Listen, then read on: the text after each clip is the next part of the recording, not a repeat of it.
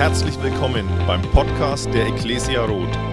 Wir freuen uns, dass du dir die Zeit nimmst, diese Predigt anzuhören und wünschen dir dabei eine ermutigende Begegnung mit Gott. Ich weiß nicht, nein, eigentlich bin ich mir sicher, dass du es weißt, wie es ist, wenn man etwas ganz sehnsüchtig erwartet. Wie, wie diese Zeit der Erwartung vorher so gefüllt ist. Ähm, es gibt einen Punkt, da passiert mir das relativ regelmäßig. Das ist, wenn ich etwas bestelle. Ich weiß nicht, ob ihr das kennt. Aber es gibt so manchmal Sachen, dann bestelle ich etwas im Internet und ich weiß, ich freue mich drauf, Montag habe ich frei, dann kann ich irgendwas am Haus oder so machen und wenn das dann da ist, dann baue ich das ein. Ich habe vor ein paar Monaten ähm, Teile meines Bodens neu bestellt, weil bei dem alten habe ich geschlammt. So und dachte, ich freue mich, es ist Montag, also eigentlich habe ich mich schon Freitag gefreut, dachte, wann kommt der Postbote? So, ihr kennt das, gell? Die, die, die Musik wird immer laut, leise gefahren, keine Ohrstöpsel mehr. Selbst die Toilettentür bleibt mir manchmal auf, wenn ich denke, es ist zu laut und so.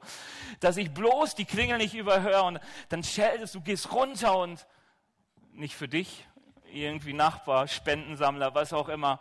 Und du wartest, ich habe echt lange gewartet und dachte, ist komisch, ich muss mal meine Mails checken und habe dann gemerkt, okay, die haben gesagt, tut uns leid und so kommt erst am 28. Dann dachte ich, kein Problem. Die zwei Wochen kriege ich hin und habe gewartet und gewartet, dachte, was stimmt hier nicht? Wieso kommt nichts? Und habe dann nochmal reingeguckt, habe gemerkt, sie meinten November ähm, und nicht Oktober, wo ich gewartet habe. Ähm, warten. Ich weiß, ich habe gehört, es gibt eine App, die zählt dir die Tage runter, bis du in Rente gehen kannst. Das ist ja auch so eine Erwartung, die manche haben. Dann gibt es noch Altersteilzeit, um so den Vorgeschmack schon mal, so alles ein bisschen zu beschleunigen. Ähm, ich kann mich noch erinnern, letztes Jahr habe ich geheiratet, so du standst da vorne am Altar und musstest warten. Die Braut kommt eigentlich nie zu früh, ist euch das schon mal aufgefallen? Und du denkst, die Leute gucken dich an, du bist da, wie grinst du, bist du ernst, du hast keine Ahnung, was dich erwartet, so wirklich. Erwartung. Diese freudige Erwartung, wann ist es endlich soweit? Alles ist darauf ausgerichtet. Wisst ihr, die Adventszeit möchte genau das bei uns auslösen. Erwartung. Das Warten auf etwas. Ähm, deswegen habt ihr heute vielleicht schon, nein, der, Adventskranz ist nicht da, aber vielleicht habt ihr daheim schon die erste Kerze angezündet. Heute ist der erste Advent. Das ist der Adventskranz? Ah, wow, sorry mein Kreativer, die erste Kerze brennt. Vielleicht hast du auch schon das zweite Türchen an deinem Adventskalender aufgemacht. Wer hat heute schon das zweite Türchen aufgemacht? Ja, das sind schon zwei so Traditionen, die unsere Erwartung schüren möchten. Nur noch 23 Tage, bis das richtig große Türchen aufzumachen ist, wenn du einen guten Adventskalender hast. Ja, noch dreimal, bis alle vier Kerzen brennen. Ähm, was ist das für eine Erwartung, die Advents schüren möchte? Was ist alles damit verbunden? Seit, seit ich glaube, Anfang September gibt es schon Weihnachtsstollen. Spekulation, Weihnachtsgebäck. Ja, guckt euch jetzt mal an die Weihnachtslichter. Ich finde das super cool. So unter so einem Lichterhimmel. Weihnachtsmärkte. Letzte Woche habe ich das erste Mal den Weihnachtsmarkt in Erlangen besucht. Die haben ja gleich drei. Der Hammer. Und alle sind irgendwie eng. Aber egal. Ähm, ja, Advent heißt Ankunft. Und Adventszeit ist die Zeit vor der Ankunft, auf die man sich auf die Ankunft des Sohnes Gottes vorbereitet. Man, man, feiert damit ursprünglich so, Weihnachten ist, wir feiern, Gott wird Mensch, kommt auf Erden und die Adventszeit soll darauf vorbereiten, dass man sagt, hey, ich bin bereit, wenn Jesus kommt. Warum? Weil als Jesus damals kam, waren die meisten Menschen nicht darauf vorbereitet. Ihr wisst das, er kam, so sagt es uns die Bibel, und fand noch niemals eine Herberge. Die meisten Menschen merken gar nicht, dass es eine Weihnacht, eine besonders geheiligte Nacht war, sondern für sie war es eine Nacht wie jeder andere auch. Gut geschlafen, nett geschlafen, wenig geschlafen. Also wir sehen in der Bibel eigentlich nur ein paar Menschen, die relativ früh verstanden, hier ist etwas Besonderes passiert. Zum Beispiel lesen wir in der Bibel von Simeon. Ich habe euch das mal zusammengefasst mitgebracht. In Lukas 2,25, da heißt es, damals wohnte in Jerusalem ein Mann namens Simeon. Also unser Lobpreisleiter hier heißt Simon. Also ist schon sehr ähnlich. Ähm, er wartete voller Sehnsucht auf den Retter Israels. Der Heilige Geist ruhte auf Simon und durch ihn wusste er, dass er nicht sterben würde, bevor er den Christus, den vom Herrn gesandten Ritter gesehen hätte. Ist schon abgefahren. Also es war ein älterer Mann, das lesen wir schon im Text, und er wusste, ich werde nicht sterben, bevor ich Gott sehe, der Mensch geworden ist auf Erden. Vom Heiligen Geist geführt war er an diesem Tag in den Tempel gegangen, als Maria und Josef ihr Kind hereinbrachten, um es, wie es im Gesetz vorgeschrieben, Gott zu weihen. Simeon nahm Jesus in seine Arme und lobte Gott, Herr, du hast dein Wort gehalten, jetzt kann ich, dein Diener, in Frieden sterben. Ich habe es mit eigenen Augen gesehen. Du hast uns Rettung gebracht. Die ganze Welt wird es erfahren. Dein Licht erleuchtet alle Völker und deinem Volk Israel bringt es Größe und Herrlichkeit. Abgefahrene Geschichte, finde ich. Da ist dieser Mann und er nimmt dieses paar Wochen alte Baby, dieses Säugling in die Arme, guckt es an und sagt, nun haben meine Augen dein Heil gesehen. Ich weiß nicht, vielleicht hat er es auch so genommen. So hält man, glaubt, kein Baby, ist schlecht. Aber irgendwie, irgendwie, er hat es in den Arm genommen und äh, gesagt, nun haben meine Augen dein Heil gesehen. Er war überglücklich so, dass er sagte, hey, jetzt kann ich in Ruhe sterben. Glücklicher kann ich gar nicht mehr werden. Er sagt, jetzt habe ich dein Heil gesehen. It's time to say goodbye. Weißt du, das ist echte Weihnachtsfreude. Wenn du, ich weiß nicht, wie lange er diese Verheißung hatte, du, du, du wirst nicht sterben, bevor du dieses Heil liest. Und da war jemand, der war vorbereitet, Tag für Tag. Und als dieses Kind in den Tempel kam, war er da. Er nahm es in den Arm und sagte, so viel Glück. Ich kann in Frieden sterben. Ich kann gerne gehen von dieser Erde. Geht es dir auch so wie Simeon, wenn du an die Adventszeit denkst und jetzt die Adventszeit erlebst, dass du sagst, okay, hier begegnet mir ständige Sehnsucht nach Jesus. Ich freue mich so, dass, dass ich berührt werden darf von ihm, dass er in meinem Leben sichtbar wird. Wenn es dir nicht so geht wie Simeon, dann haben wir was gemeinsam. Ich weiß nicht, wie es dir geht, aber ich muss sagen, ich merke, dass Jesus oft so wenig Raum in meinem Leben findet, manchmal nur der Stall. Aber so diese, diese, diesen Raum für Sehnsucht, für Erwartung, für, für das Erwarten, dass Gott an mir handelt, der ist gar nicht so vorhanden, wie es sich äußerlich vielleicht hier so in Erscheinung tritt. Und mich hat ein Thema bewegt und bewegt mich diese Woche und nächste Woche. Ich habe es mal genannt, Weihnachtsfreude erleben. Wie entwickle ich diese Sehnsucht, die Simeon hatte, und bekomme auch noch die Antwort? Weil ihr wisst ja, manchmal kann man eine hohe Erwartung haben und dann kommt das Päckchen nicht. Und ist man enttäuscht. Oder es kommt und der Inhalt ist so ganz anders, als man sich das vorgestellt hatte. Aber wie kann ich diese Sehnsucht entwickeln, diese Vorfreude und die dann auch erleben. Und ich will heute Morgen einfach auf diesen Punkt mal eingehen, wie kann ich an Gott Erwartung entwickeln, wie eine Sehnsucht entwickeln, dass Begegnung mit ihm etwas Überschwängliches ist und die Freude darauf schon überschwänglich ist. Das erste ist, höre der Stimme Gottes zu. Ich weiß nicht, ob du schon gemerkt hast, aber zuhören hilft, jemanden zu verstehen. Also wenn du jemanden kennenlernen willst, musst du zuhören. So, gilt für alle Beziehungen und ich weiß, zuhören fällt uns manchmal schwer und manchmal fällt es uns, bei Gott schwer. Aber was will Gott eigentlich? Wieso will er kommen? Wieso will er dir begegnen? Das Schöne ist, dass Jesus darauf eine Antwort gibt. Er sagt, ich aber bin gekommen, um ihnen das Leben in ganzer Fülle zu schenken. Also wieso ist Jesus gekommen? Er sagt, ich bin gekommen, um uns hier allen Leben in Fülle zu schenken. Unbegrenztes Leben. Ich weiß, die Vorstellungen davon sind sehr unterschiedlich.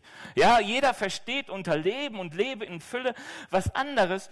Aber es ist schön, dass die Bibel uns richtig viele Bilder malt davon, was Gott unter Leben versteht.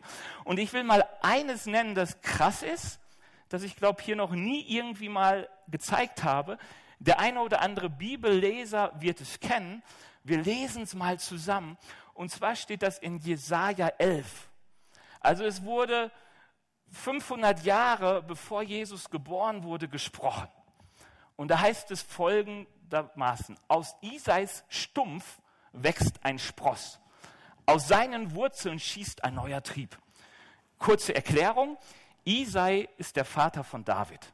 David ist der berühmteste, bekannteste, wichtigste König im Alten Testament. Und die Bibel sagt uns, dass dieser König ein ewiges Königtum haben wird. Also es wird ähm, ein König sein, es wird ein König aus diesem Geschlecht David kommen, der wird immer herrschen. Und nun sagt uns hier Jesaja in einer Zeit, wo von Israel nicht viel übrig war, aus diesem abgeschlagenen Baum Isais, da wo man denkt, von dem gibt es keine Nachkommen mehr, da wird ein Spross entsprießen. Da wird etwas aufkeimen, ein neuer Trieb. Also ein, jemand wird geboren werden.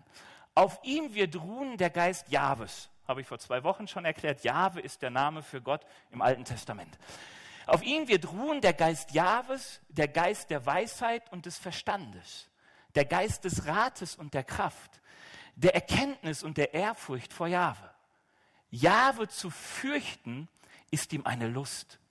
Er urteilt nicht nach Augenschein, verlässt sich nicht auf das, was er hört, sondern richtet auch die Geringen gerecht und hilft den Gebeugten zu ihrem Recht.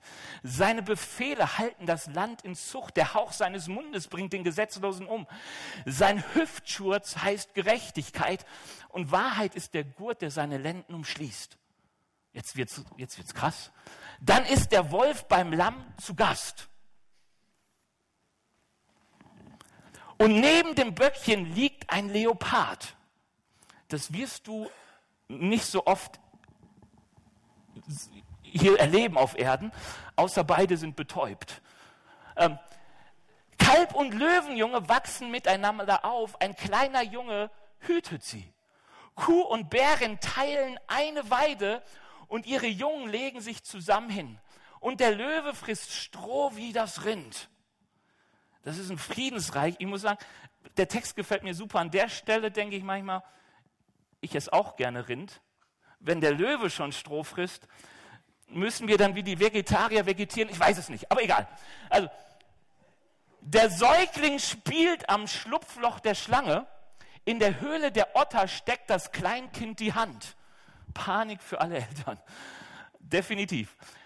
Auf dem ganzen heiligen Berg wird niemand Böses tun, niemand stiftet Unheil. Das ist in Jerusalem. Ähm, und wie das Wasser den Meeresgrund bedeckt, so ist das Land von der Erkenntnis Jahwes erfüllt. An dem Tag wird es Isais Wurzelspross sein, der als Zeichen für alle Völker dasteht. Dann kommen sie und suchen Rat bei ihm. Sein Palast ist voller Herrlichkeit. Das ist die Perspektive, die Gott für diese Welt hat. Er sagt, er, er, hat eine Perspektive von einer Welt, die voller Frieden und Gerechtigkeit ist. Das wussten auch die Israeliten damals zur Zeit Jesu und sie dachten, gut, das klingt danach, als würden die Römer, die uns im Moment besetzen, alle vertrieben werden. Was sie nicht merken, ist, dass Gott einen Plan hat, der bei uns Menschen anfängt, weil in der Geschichte fällt schon etwas auf. Das Wesen dieser bösen, fleischfressenden Tiere hat sich verändert. Der Löwe will Stroh. Die Viper will nicht mehr beißen.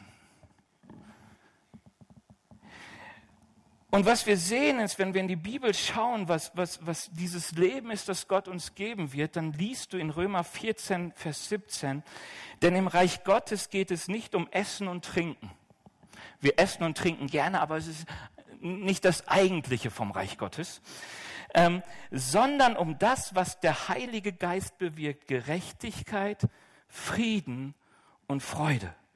Du kannst es noch ergänzen durch Galater 5, Vers 22, denn die Frucht des Geistes ist Lieben, Liebe, Friede und Freude.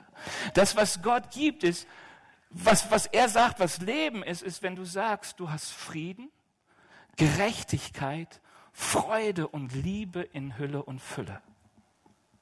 Und Gott sagt, seine Perspektive geht so weit, dass er sich vorstellt, es wird diese Welt mal geben, in der absolut Frieden und Gerechtigkeit herrscht. Aber er sagt, um das zu damit das passieren kann, fängt er an, uns Menschen zu verändern. Und was er für uns bereithält und was er geben will, auf was du dich freuen sollst, wonach du dich ausstrecken sollst, was wirklich Weihnachtsfreude gibt, ist, dass Gott sagt, ich habe Gerechtigkeit, Frieden und Freude für dich. Und wenn du die Bibel anschaust, dann merkst du, dass Gott diese Begriffe anders füllt, als wir es füllen würden. Wenn Gott sagt Gerechtigkeit, dann sagt er, ich werde dich so gerecht machen, wie ich selbst bin. Du wirst vollkommen sein, wie mein Vater vollkommen ist. Gott ist meine Gerechtigkeit. Das, was Jesus mir schenken will, ist ein Sagen, Benny, du kannst neben mir stehen und dich wohlfühlen. Dein schlechtes Gewissen nehme ich weg. Und weil ich dir Gerechtigkeit schenke, darfst du gerecht handeln. Du musst nicht selbst mehr nach, für Gerechtigkeit kämpfen. Denk mal in dein Leben, wie oft kämpfen wir für uns selbst. Weil wir denken, mir ist Unrecht widerfahren, ich brauche Gerechtigkeit. Es ist so interessant, dass die, die für Frieden sonst wo demonstrieren, die Polizisten hier im Land verprügeln. Das ist paradox. Weil du kannst ja nicht auf der einen Seite für Frieden schreien und dein ganzes Leben zum Aus, bringt zum Ausdruck, ich habe selbst keinen Frieden, keine Gerechtigkeit hier innen. Ich kämpfe dafür und auch mit Waffen, wenn es sein muss. Aber Gott sagt, ich schenke dir Gerechtigkeit. Du musst nicht mehr kämpfen. Über den Frieden sagt, sagt die Bibel uns, da schreibt sie viel, es ist ein Frieden, der uns Frieden schafft mit Gott und mit unserer Welt. Sie sagt, es ist ein Frieden, der unseren Verstand übersteigt. Es gibt ein Bild in der Bibel für mich, der drückt diesen Frieden auf und das ist Psalm 23. Der Herr ist mein Hirte. Und da heißt es an einer Stelle, du bereitest mir einen Tisch im Angesicht meiner Feinde. Du bereitest einen Tisch im Angesicht meiner Feinde. Und ich dachte, was muss es für ein Frieden in dir sein, wenn du im Angesicht deiner Feinde einen gedeckten Tisch leer essen kannst? Was für ein innerer Frieden. Der so groß ist, dass du Freund wie Feind die Hand zur Vergebung reichen kannst. Frieden, der im Innern anfängt, der nach außen, ich muss nicht mehr für den Frieden kämpfen, ich habe ihn bekommen, deswegen kann ich auch meinen Feinden meine Hand zur Vergebung entgegenstrecken. Freude. Die Bibel, alles muss sie neu definieren. Die Bibel sagt uns Freude, die immer bleibt. Unabhängig von dem, was um dich herum ist. Ganz im Gegenteil muss man sagen, die Bibel sagt, gerade da, wo dir Anfeindung, Not und Leid begegnet, soll dein Herz jubeln. Du findest das vielfach in der Bibel. Matthäus 5, 1. Petrus 3, Jakobus 1, Apostelgeschichte. Weißt du, die, die Jünger wurden geschlagen und sie kamen raus aus ihrer, von ihren Peinigern und freuten sich. Sie freuten sich geschlagen worden zu sein. Nicht, weil sie auf Schläge standen, sondern weil sie sagen, hey, wir haben eine Freude, die ist nicht abhängig von unserer Situation. Wir haben eine Freude, die geht so tief, die füllt mich mit Dankbarkeit und Zufriedenheit, weil wir sind Kinder Gottes. Weißt du, das bringt den Haschen nach immer mehr ein Ende. Wie oft sind wir die, die selbst getrieben sind, weil wir denken, ich brauche noch dieses und jenes, damit ich endlich glücklich bin. Und ich freue mich so sehr darüber, dass die Freude Gottes sagt, das Haschen hat ein Ende. Ich habe gestern, ich bin zufällig drauf gestoßen, ich weiß nicht, wer kennt noch Rich Mullins? Lobpreisliedermacher so 86 bis 96. Ist gestorben in einem Autounfall, wurde rausgeschleudert und dann ist ihm irgendwie ein LKW noch über den Körper gefahren, war sofort tot. Und ähm, er war ein bisschen anderer Lobpreisleiter, weil er ging irgendwann, das ein paar Sachen, die richtig cool sind. Das erste ist, er hat viel Geld verdient. Er hat der Gemeinde den Auftrag gegeben, sein Geld zu verwalten, indem sie ihm ein normales Gehalt auszahlen und alles andere spenden. Das fand ich schon mal cool. Und dann ist er irgendwann gegangen und ist den zu den Navajo-Indianern gegangen, hat dort gelebt. Und man hat ihn gefragt, sag mal, warum machst du das? Und er hat darauf gesagt, ähm, wo habe ich es? Ich habe es extra übersetzt. ähm, und er wurde gefragt, hat Gott dich dazu berufen, die Ureinwohner Amerikas zu bekehren? Und er sagte, nein. Ich danke, dass ich nur müde bin von einer weißen evangelikalen Mittelschicht Sicht auf Gott. Und ich dachte, dass es mich glücklicher macht, wenn ich Jesus unter den Indianern finde. Ich bin dort Musiklehrer. Und dann sagt er an einer Stelle, Christsein ist nicht ein Fleckchen Erde zu finden, wo man sich sein kleines, sicheres Häuschen baut mit seiner kleinen, süßen Frau, mit seinen kleinen, perfekten Kindern, wo man sicher lebt, ohne belästigt zu werden von Schwulen und anderen Minderheiten.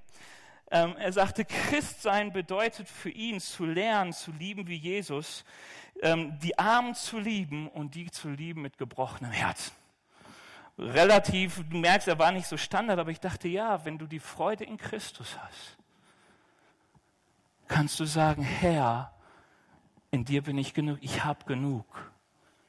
Ich habe Freude, ich brauche nicht mehr das andere.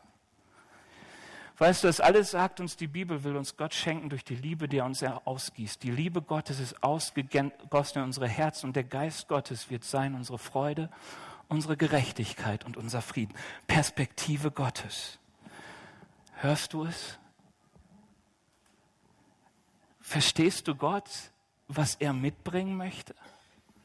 Auf welche Fragen, mit denen wir uns quälen, er eine Antwort hat, was Weihnachten bedeutet, was Begegnung mit Gott bedeutet. Begegnung mit Gott bedeutet immer, es kommt Frieden in mein Leben, es gibt Freude in mein Leben, es kommt Gerechtigkeit in mein Leben, wenn ich sie erwarte. Also höre zu. Höre zu, lies die Bibel, guck mal, was Gott Gutes sagt. Das zweite ist, glaube dem, was du hörst. Glaube der Stimme Gottes. Klingt komisch, oder? Aber ich habe so drüber nachgedacht und dachte, es ist interessant. So oft werden unsere Schritte gelenkt, weil wir Worten glauben. Ich weiß nicht, wer so bei euch ab und zu bei Amazon shoppt im Internet. Wer liest denn die Bewertungen nie durch? Hier irgendjemand? Nein, wir hören die Worte, die andere über Produkte schreiben und schenken ihnen Glauben,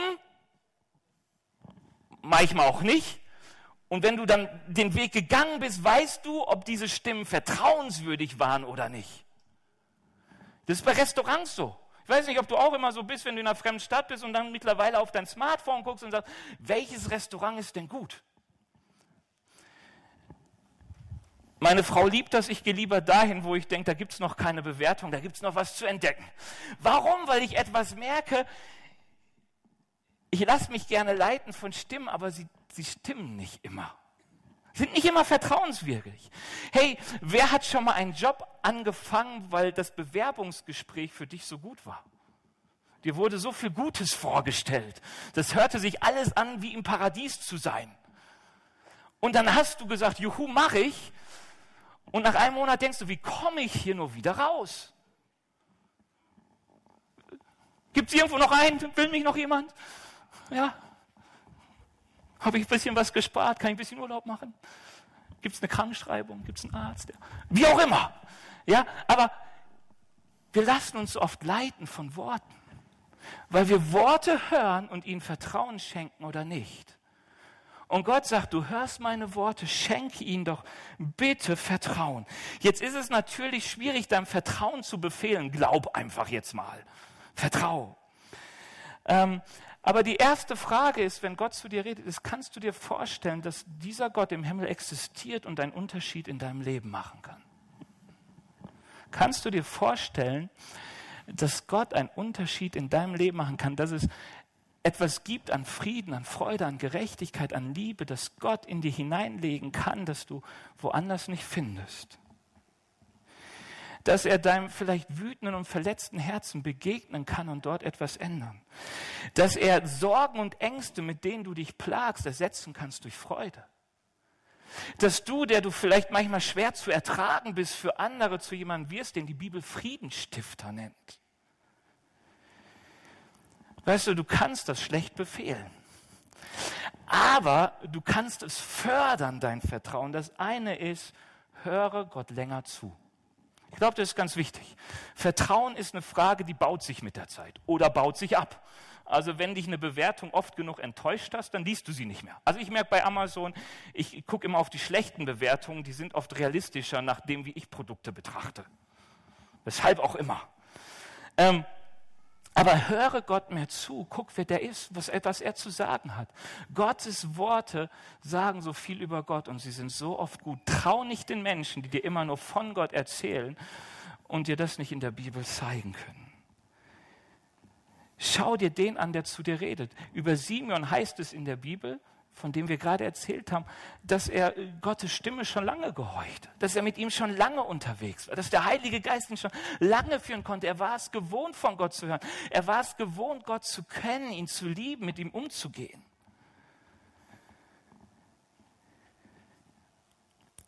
Und setze das Vertrauen, das du hast, auf sein Wort. Was will ich dir damit sagen? Zweifel gibt es immer, wenn wir vertrauen müssen. Weißt du, glaub nicht der Lüge, dass ein Christ keine Zweifel hat. Wenn ich Jesaja 11 lese, dann denke ich auch, wie soll das denn geschehen? Ich kenne Löwen, die haben ein Gebiss, das ist nicht für Stroh gedacht. Ich habe eine Lust in mir, die ist nicht nur für Stroh gedacht. Ich weiß nicht, manche sind da anders. Und ich lese diesen Text und ich habe viel Grund zu sagen, du bist halt zweieinhalbtausend Jahre alt, gell? Hat sich viel verändert in der Zeit. Aber weißt du, ich baue nicht auf das, was mich zweifeln lässt. Wenn du vom Altar gehst, heiratest, du hast Zweifel. Hey, wenn du in die Führerscheinprüfung gehst, wärst du denn in die Prüfer Führerscheinprüfung gegangen, in die praktische und wusste, ich schaff's? Und du bist durchgefallen? Schade. Nein. Weißt du, aber hey, wie oft gehen wir mit Zweifel in Sachen?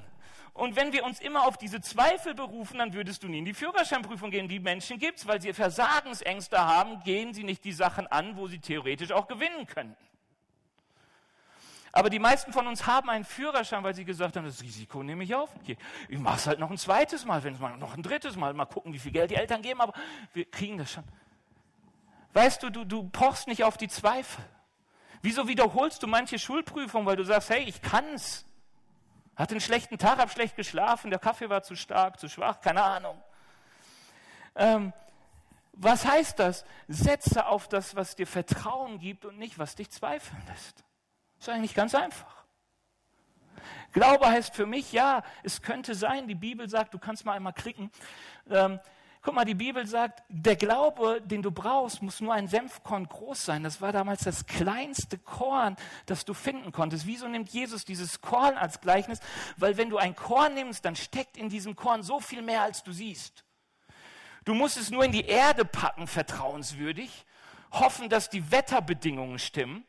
Und dann wirst du merken, was aus diesem Korn alles herauskommt. Die Bibel sagt uns, Glaube in, in der Größe eines Senfkorns reicht, um Unglaubliches zu vollbringen. Du musst nur gucken, dass du auf dem Senfkorn bist und nicht auf das ganze andere drumherum an Zweifel. Weißt du, damals konnten viele Jesus nicht glauben.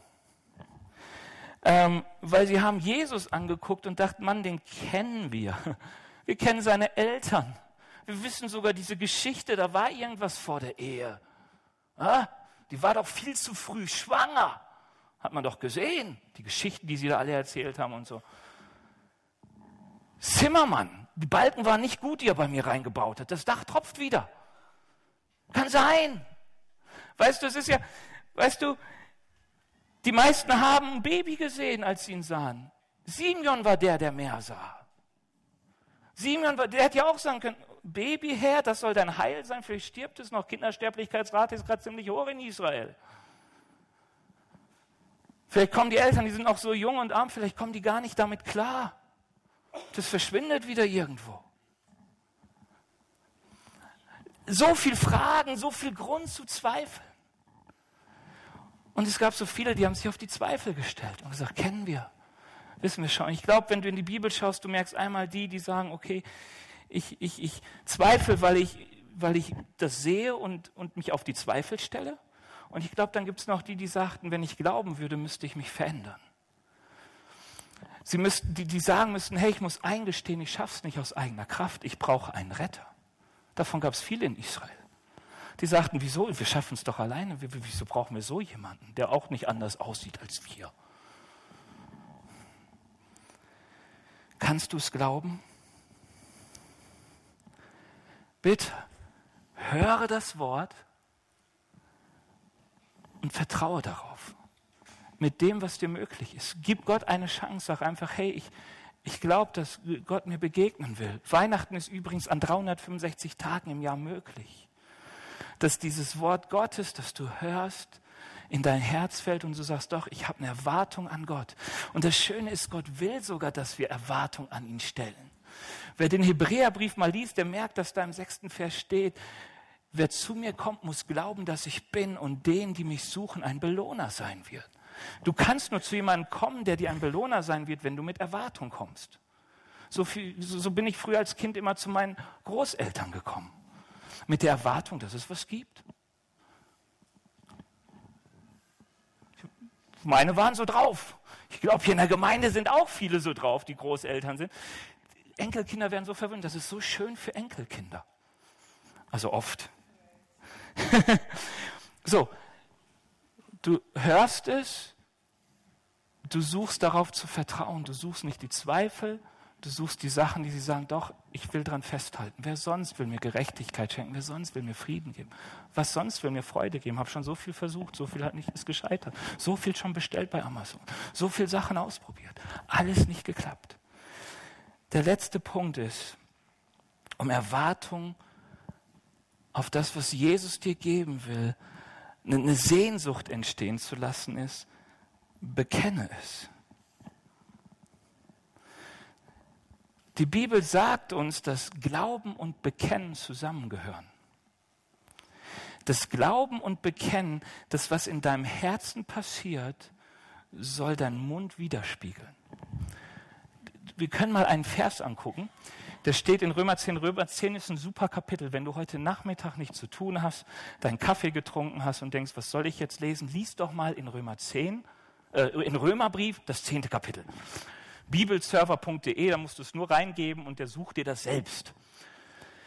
Wenn du mit deinem Mund bekennst, dass Jesus der Herr ist und wenn du in deinem Herzen glaubst, dass Gott ihn von den Toten auferweckt hat, wirst du gerettet werden. Denn durch den Glauben in deinem Herzen wirst du vor Gott gerecht und durch das Bekenntnis deines Mundes wirst du gerettet. Es ist eine sehr interessante Bibelstelle, ist ein Zitat aus dem Alten Testament. Und ähm, Paulus versucht, den, der römischen Gemeinde zu erklären, wieso die Juden wohl glauben, aber etwas falsch gemacht haben, weil sie dachten, sie können durch das Gesetz gerecht werden. Aber Paulus sagt, du kannst durch das Gesetz gerecht werden, wenn du alles befolgst, was in dem Gesetz des Alten Testaments steht. Dann wirst du gerecht werden. Und dann sagt er gleich, aber das Problem ist, das können wir Menschen nicht. Und die Bibel sagt uns, das ist interessant, das ist da in Mose, das sagt Bibel, hey, wenn du ungehorsam wirst, dann wird Gott dich vertreiben und so weiter und so weiter. Und dann kommt, kommt dieser Vers, hey, aber wenn du bekennst, sprich nicht, wer wird in den Himmel hinaufsteigen? Sprich nicht, was kann ich tun? damit ich zur Gerechtigkeit Gottes, denn Christus ist hinaufgestiegen. Sprach nicht, wer kann denn nach unten steigen, weil Christus ist schon hinabgestiegen. Denn was du glaubst, was die Bibel hier sagt, ist, Glaube rettet, Glaube macht gerecht und dieser wird wirksam in der Rettung, wenn du ihn bekennst. Hier ist übrigens ein Verweis auf die Taufe, denn so wurde damals getauft. Du bekennst Jesus als den Retter und dann so. Aber hier ist ein Prinzip, wie Glauben funktioniert. Dass das Wort, das du hörst, in deinem Ort ein Her ein, in deinem Herzen ein Ort findet, wo du sagen kannst, ja, da, da kann ich mich drauf einlassen. Ich bin mir vielleicht nicht ganz sicher, aber ich kann mich drauf einlassen. Ich kann es wagen. Und du dann anfängst mit deinem Mund zu bekennen. Wie funktioniert das? Du liest von Gott und der Gerechtigkeit und du sagst, Herr, ich danke dir dafür, dass du gekommen bist, mir Leben zu geben im Überfluss. Das ist ein Bekenntnis des Glaubens, weil du sagst für etwas Dank, was du noch nicht gesehen hast. Du kannst über die ganze Bibel Danke sagen. Für alles, was Gott dir verheißt. Herr, ich danke dir, dass du mein guter Hirte bist. Ich danke dir, dass du mich auf grünen Auen führst, an stillen Wassern, dass du, dass du willst, dass es meiner Seele gut geht. dass du es bist, der für mich sorgt im Überfluss. Herr, ich danke dir, dass ich mir keine Sorgen und keine Ängste machen muss, denn du sagst, du sorgst für mich. Und du hast viel zu tun. Die Bibel hat über tausend Seiten. Also die, die mit einer normalen Schriftgröße.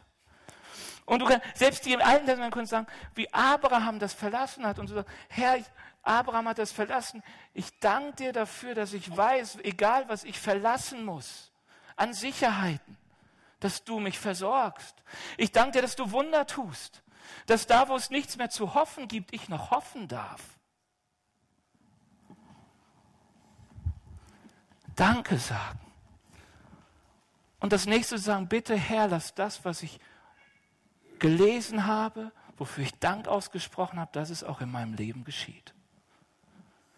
Weil wir handeln ja noch im Glauben.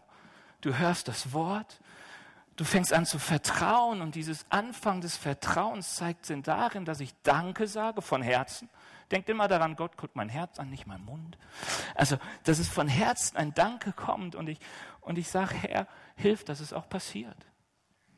Hilf, dass dieser Frieden, den ich erwarte, von dem ich weiß, dass du ihn gibst, dass er auch mein Herz erfüllt. Herr, ich will auch frei werden von den Sorgen. Ich will auch kein Getriebener mehr sein in unserer Zeit, der immer nur fragt, Sicherheit, Sicherheit, Sicherheit, wo bist du? Ich bin viel zu deutsch. Herr, mach mich zum Himmelsbürger.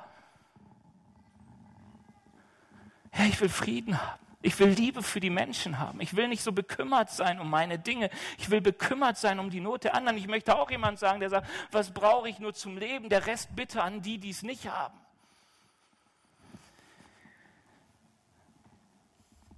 Bitte ihm, dass das, was er sagt, in deinem Realität wird, ist wieder ein Bekenntnis. Und danke ihm dafür, dass er es tun will. Wieso, dass er es tun will? Weil Gott handelt so anders. Nicht immer so, wie wir es uns vorstellen. Aber ich weiß, dass alles, was er im Wort sagt, für mich gilt und er tun möchte. Also das sind drei Gebete, die kannst du von Herzen aus Glauben heraus bitten, dass du sagst, ich danke für das Wort, das er gesagt hat. Ich bitte, dass es, ich es erleben darf und danke Gott dafür, dass er es tun will. Du darfst Lobpreislieder singen. Unabhängig von dem, was du erfährst, hast du einen Gott, der zu seinem Wort steht. Weißt du, warum wir ihn preisen, wieso wir Lobpreis machen? Weil es Gott ist. Weißt du, es ist keine Frage, ob ich ihn gerade als Gott erlebe, ob ich ihn als dem erlebe, was ich sehe, sondern er ist, ihm gebührt alles Lob. Weißt du, wenn du dir der Angela Merkel begegnest, die musste ja begegnen, die musste ja letztens so einen normalen Flieger nehmen, jetzt vor ein paar Tagen, weil ihr eigener nicht mehr flog. Also der von der Bundeswehr. Ähm, und dann sahst du so Fotos, wie so ein Blogger Angela Merkel fotografiert hat in der Business Class, weil sie neben ihm saß und was für ein Essen sie serviert bekam und so. Hab gelesen, über 24 Stunden hat sie kein gutes Essen bekommen, weil alles so erst im Hotel, da war es schon spät und in den Flieger und so. Ähm, ja, das ist, aber weil, du, du musst sie gar nicht mögen, aber wenn du ihr begegnest, begegnest du ihr mit Respekt, oder? Weil sie ist Kanzlerin. Ihr gebührt Respekt von uns. Ob du willst oder nicht. Aber, aber wenn du ein gut erzogener Mensch bist, dann sagst du, hey, und das ist eine Person der Autorität, ich begegne mit Respekt. Ich werde sie fragen, ob ich ihr mal ein Brötchen geben kann, weil es besser aussieht als das Essen da, das das Flugzeug serviert, zum Beispiel. Und da ist kein Gift drin. Egal. Was ich damit meine ist, Merkel, irgendwo kommt ganz oben Gott, ihm gebührt der Respekt, Lobpreis. Schafft dir Raum. Es ist ein Bekenntnis, das Erwartung hervorbringt. Und dann stelle dich auf dieses Wort, wenn du Zweifel hast. Weißt du, wir bedenken Danke. Du sagst Danke für das Wort, danke, dass du es geben möchtest. Und dann denkst du, warum ich? Nee, ich hatte so, noch nie so viel Glück. Also Gott, nee, irgendwie nicht. Außer, nee, ja, habe ich schon wieder gesündigt. Schon wieder, war, war, war wieder nicht gut. Und über, ich bete auch so selten. Kennt ihr die Zweifel? Die kommen, wenn du Danke sagst, und dann, weißt dann wartest du drei Tage und denkst, komisch, ist immer noch nicht da. Wieso liegt da so ein kleines Kind vor der Tür? Übertragen. Du weißt, es geht da so schnell an uns vorbei, weil wir irgendwie so auf uns fixiert sind. Und ich sage dir, wiederhole dieses Gebet. Danke Gott für sein Wort. Bitte, dass er es tut. Stell dich nicht auf deine Zweifel. Stell dich auf das Wort Gottes. Das Lobpreisteam darf nach vorne kommen. Weißt du, es ist mir eine Sache wichtig, für die, die schon länger in christlichen Kreisen sind. Es gibt manche Theologen, die drehen das um. die sagen, bekenne und dann glaube. Das ist Quatsch. Paulus dreht ganz bewusst dem Römerbrief das um, dass er sagt, ich habe erst den Glauben und aus dem Glauben rede ich. Wenn du denkst, ich kann etwas bekennen, was ich nicht glaube, und denkst auch noch, das hilft, dann glaubst du an Zauberei und an Gesetzeswerken. Weißt du, es ist mir so wichtig, glaube nicht an Hokuspokus. Glaube nicht daran, dass Worte, die du aussprichst, nur weil du sie aussprichst, Macht über dich haben, wenn sie nicht mit Glauben verbunden sind. Wisst ihr, was ich meine? Ich kann noch so oft zu diesem Fenster sagen, du bist ein grünes Fenster. Da wird sich gar nichts ändern. Ah, glaube ich nicht dran. Sollte ich dran glauben, bin ich verrückt und nicht das Fenster. Also ich will dir das nur sagen, es ist so wichtig, dass das, was du aussprichst, aus dem Glauben in deinem Herzen kommt. Und wenn es nicht aus dem Glauben in deinem Herzen kommt, dann lies mir in der Bibel, hör dir Predigt an, guck, dass etwas in deinem Herzen passiert, dass hier ein Boden ist, wo, wo, wo Frucht entspringt und dann, wenn du es bekennst, wirst du merken, doch, es kommt aus dem Herzen oder auch nicht. Aber sag Dank aus dem Herzen. Warum? Weil Gott will eine Sehnsucht in uns entfachen. Er sagt, ihr habt nicht, weil ihr nicht bittet. Warum bitten wir so oft Gott nicht? Weil wir sein Wort nicht gehört haben, was er uns schenken will. Weil das, was Gott an Frieden, Gerechtigkeit und Freude schenkt, das kann niemand schenken. Es gibt keine Werbung, die das für ihr Produkt in der Weise verspricht, weil jeder wüsste, keiner würde ihn glauben. Aber Gott sagt, das ist das, was ich dir geben will. Und ich will, dass du es glaubst. Und ich will, dass du es bekennst, dass die Sehnsucht in dir so groß ist dass all diese Erwartung, die du hast, höher ist als beim Paket, das kommt, mehr ist als das Kind, das du erwartest, mehr ist als die Braut, die dir entgegensteht, dass du sagst, ich, ich, ich, ich, mein Herz ist so voller Erwartung an Gott, dass sein Wort sich erfüllt in meinem Leben. Das ist Weihnachtsfreude. Das ist die Grundlage, dass uns Weihnachtsfreude begegnen kann. Ihr dürft aufstehen. Ich will mit uns beten. Weißt du, und ich, ich, ich will dich einladen zu etwas. Wenn du sagst, ich will, dass, dass in meinem Leben Raum ist für diese Sehnsucht. Weißt du, ich habe gerade schon gesagt, und es, es steht hier nicht, weil es ein rhetorisches, nettes Mittel war. Ich merke, in meinem Leben ist oft zu wenig Raum für Erwartung an Gott. Ich weiß auch nicht, ob, wenn ich damals gelebt hätte, das Jesuskind im Stall neben mir geboren wäre, ich hätte nicht gesagt, oh, hätte mich da führen lassen. Aber ich weiß, ich, ich will bereit sein. Ich will nicht, dass das Jesuskind an mir vorbeigeht, dass die Begegnung mit Gott an mir vorbeigeht, weil ich keine Erwartung in mir habe, keine Sehnsucht nach Begegnung. Also wenn du heute Morgen hier bist und sagst, Ben, ich habe Sehnsucht, ich, hab, ich, ich will mehr Sehnsucht, ich, ich will, dass in meinem Herzen wieder Raum ist für das, was Gott mir geben möchte, dass diese anderen Sachen unwichtiger werden, dann streck doch mal mit mir deinen Arm, deine Hände zum Himmel. Lass uns, lass uns eine Bitte an Gott richten, die Sehnsucht ihm zeigen. Herr Jesus, ich danke dir dafür, dass du mehr hast, als wir uns vorstellen können. Dass du mehr hast, als wir erbitten und erdenken können. Herr Jesus, dass dein Herz so großzügig ist und dass du ein so gut und reichlich gebender Gott bist. Ich bitte dich, Herr Jesus, dass du unsere Augen öffnest für die Geschenke und für die Herrlichkeit, die bei dir ist. Vater, dass eine Sehnsucht in unserem Herzen entsteht nach dem, was du uns schenken möchtest. Herr Jesus, wir wollen dich nicht missbrauchen, um an die Sachen dieser Erde zu kommen. Wir wollen nicht, äh, dass du die Dinge hier verwirklichst, die in unserem Herzen sind, sondern wir wollen an dem kommen, was du für uns hast, an Frieden, an Freude, an Gerechtigkeit. Herr Jesus, schaff du uns Raum. Herr Jesus, lass unsere Ohren hören, was du zu sagen hast, dies richtig verstehen. Herr, lass unser Herz bereit sein, dass es auf guten Boden fällt, dieses Wort. Vater, und dass wir es bekennen können aus unserem Glauben heraus. Ich bete dich, dass du uns jetzt begegnest, wenn wir dieses Lied jetzt singen.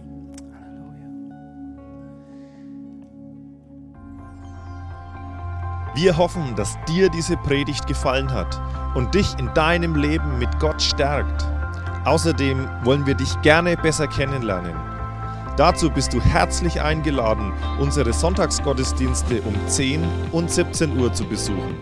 Schau doch mal auf www.ecclesia-rot.de vorbei oder auf den sozialen Medien unter Ecclesia Rot. Wir freuen uns auf dich.